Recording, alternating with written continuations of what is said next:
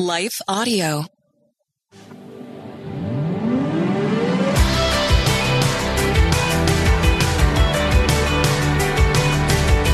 You're listening to Therapy and Theology, and I'm your host, Carly Merclier.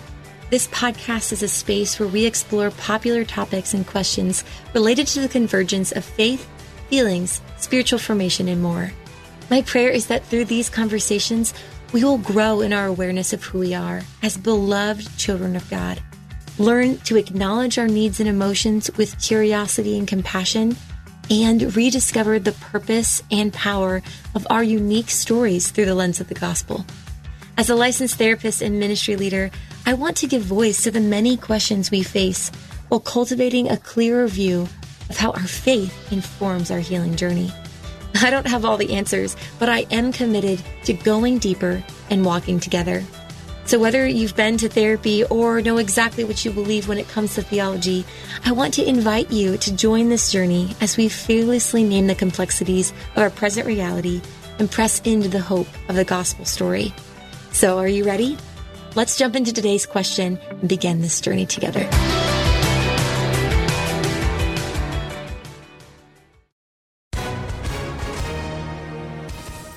Everyone. If you've been injured in an accident that was not your fault, listen up. We have legal professionals standing by to answer your questions for free. Call now and find out if you have a case and how much it's potentially worth. Call 800 497 4410. I'm here with spokesman John Wolf. So, John, tell everyone listening who should call right now. Well, Maria, first off, thank you for having me here. It's always nice to answer the listeners' questions. Now, as far as who should call in, Anyone who's been injured in an accident and think you deserve compensation, give us a call right now. 800 497 4410. You'll find out if you have a case and how much it's potentially worth. Thanks, John. You heard it, folks. Take advantage of this opportunity and call now. 800 497 4410. Advertisement sponsored by Legal Help Center may not be available in all states. And welcome back to Therapy and Theology. I'm excited today to start a mini series over the next several weeks on the importance and the purpose of our emotions. Now, whether or not you are a feeler by nature or not, we all have emotions and have been created with the capacity to feel emotions in a very large range we all have different experiences when it comes to emotions, right? And I think this is important to be able to explore. And so today I want to kind of give us a baseline or a foundation for understanding emotions. And then over the next few weeks, we're going to build off of that and explore the, the, discipleship of when hard emotions come, what do we do with those? Because I think for many people, and I see this in my own life and in my clients, is that we have certain emotions that we're okay with, and then we have these other emotions that we kind of dismiss or deny because maybe they feel uncomfortable or we have some beliefs around them that are frankly not even true. Oftentimes, when I ask my clients what comes to mind when they think of the word emotions, the immediate association is often sadness or weakness. And this is a really important association, right? As we create inform our beliefs around our emotions, it actually impacts significantly the way we experience or think of how we're feeling. You know, I think of the development of our emotional awareness, and this happens in various ways, right? We are largely impacted by the way our family system addressed emotions, by the way our subcultures addressed emotions. And although there are select few emotions that maybe we have an easy time acknowledging, like joy or excitement or even surprise, yet when we arrive to uncomfortable feelings, it's harder to identify, withstand, manage, or even understand what's going on inside of us. Oftentimes, the result of our upbringing and personality, in addition to social messaging and just lack of attunement to our emotions, creates conflict, both internally in our bodies and externally in our relationships. And maybe you often become shut down or distant in social situations. Or maybe you experience a significant amount of anxiety at work or when you're alone or when you're with people. Maybe anger is an easy triggered emotion by simple annoyances or tears come to your eyes when you least expect them.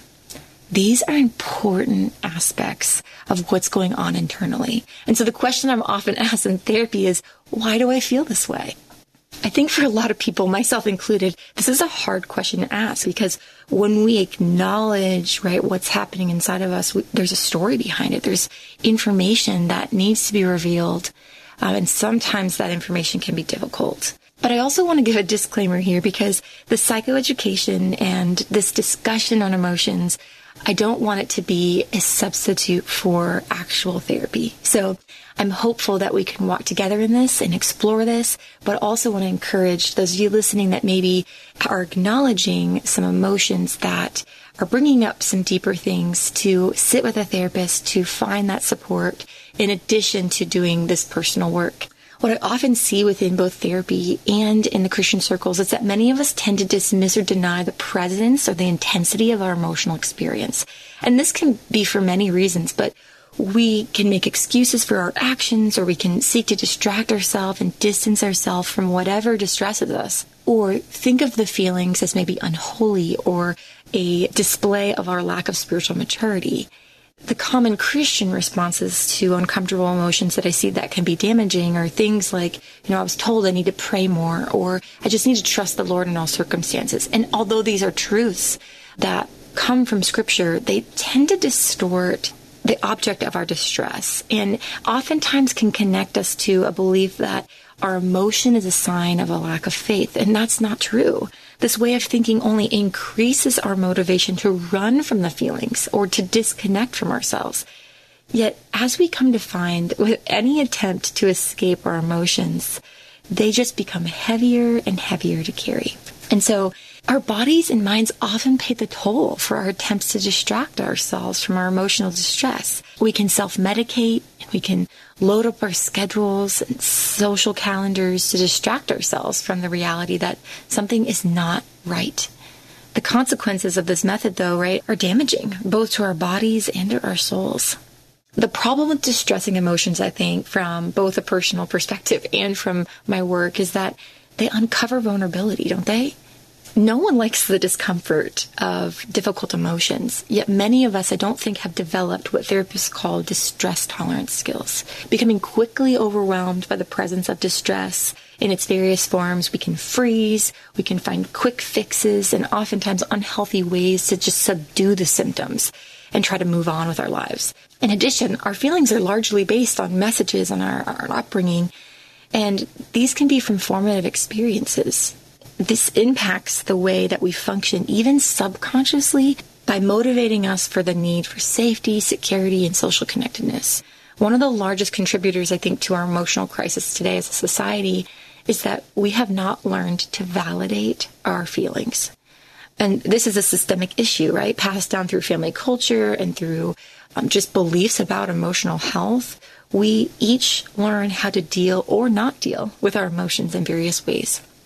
Yet within the family of God, I think it's so powerful that we can be brought into a different perspective on understanding our emotions and the experiences we face within a broken world.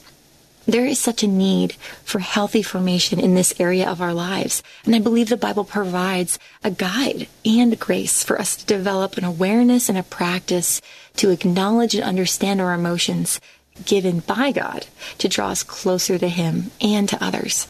So today I want to begin with a simple education on our emotions that we can build off of as we explore specific topics in the weeks to come like fear, doubt, anger, shame, guilt, and grief. So let's create some working knowledge around emotions and their purpose. And then each week we will dive into how we process those emotions and what to do with them. So, number one, I think it's important to acknowledge from a physiological, clinical perspective, I guess you could say, that emotions are signals of significance. I think we miss this completely in so many different ways, but neurologically, our brain has an emotion center, and that emotion center is telling us something. Author of The Body Keeps the Score notes this. He says, neuroscience research shows that the only way we can change how we feel is by becoming aware of our inner experience and learning to befriend what's going on inside of us. As long as we keep secrets and suppress information, we are fundamentally at war with ourselves. the crucial issue is allowing yourself to know what you know. And that takes enormous courage. I think this is such a beautiful thing because this can reframe the way we view our emotions, right? When we acknowledge that it's it's important, number one, and it's courageous to be able to acknowledge what's happening inside of us. It can shift us away from maybe pushing those emotions away, but acknowledging them and seeing where they take us. This can be really powerful. So, in addition to the significance of our emotional signals, I think it also shows us that we have a soul aspect to our nature. We are created by God, right? And in that belief and understanding, we acknowledge that we are created by God and like God. The imago Dei in us has the capacity for emotions. And this is not simply because of our fallenness in our broken world, but God specifically has the capacity for emotions. When we look at scripture, we can see God feels.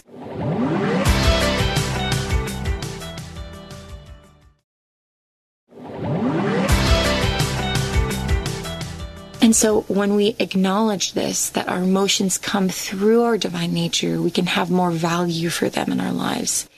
And then thirdly, I think the most important thing for this foundation is acknowledging that our emotions are a huge support to us socially and spiritually. Emotions are a gift, and we were made for connection, right? Although fractured by sin in our world, we can find redemption through bringing our emotions and concerns and burdens to the Lord. And this starts with listening to God's voice and reorienting our feelings and what they mean and looking at them from the awareness of the significant signs in our bodies, understanding the soul aspect, and then how it supports social and spiritual connection. And I hope that as we look deeper into feelings and understanding the significance of the symptoms and what scripture says about them, we can develop the skills to disciple them well in our lives. Thanks so much for tuning in to this episode of Therapy and Theology. If you have a question or topic you would like discussed on a future episode, please feel free to email me or drop it in the comments. Also, don't forget to subscribe to have each week's episode instantly downloaded to your podcasts and see the show notes for resources mentioned in this episode. To access more content and join my monthly email list, for the latest updates and info, visit my website at carlymarklear.com. want to better understand the Bible and give biblical answers to those who ask you about your faith? Hi, this is Perseus Poku, host of the Sound Reasoning Podcast Show. Listen to us weekly as we bring the truth often found in the ivory towers of seminary down to the steeple towers of the local church. Join me along with many of the nation's top theologians as we offer answers to life tough questions from an apologetic perspective. Subscribe to the show at lifeaudio.com.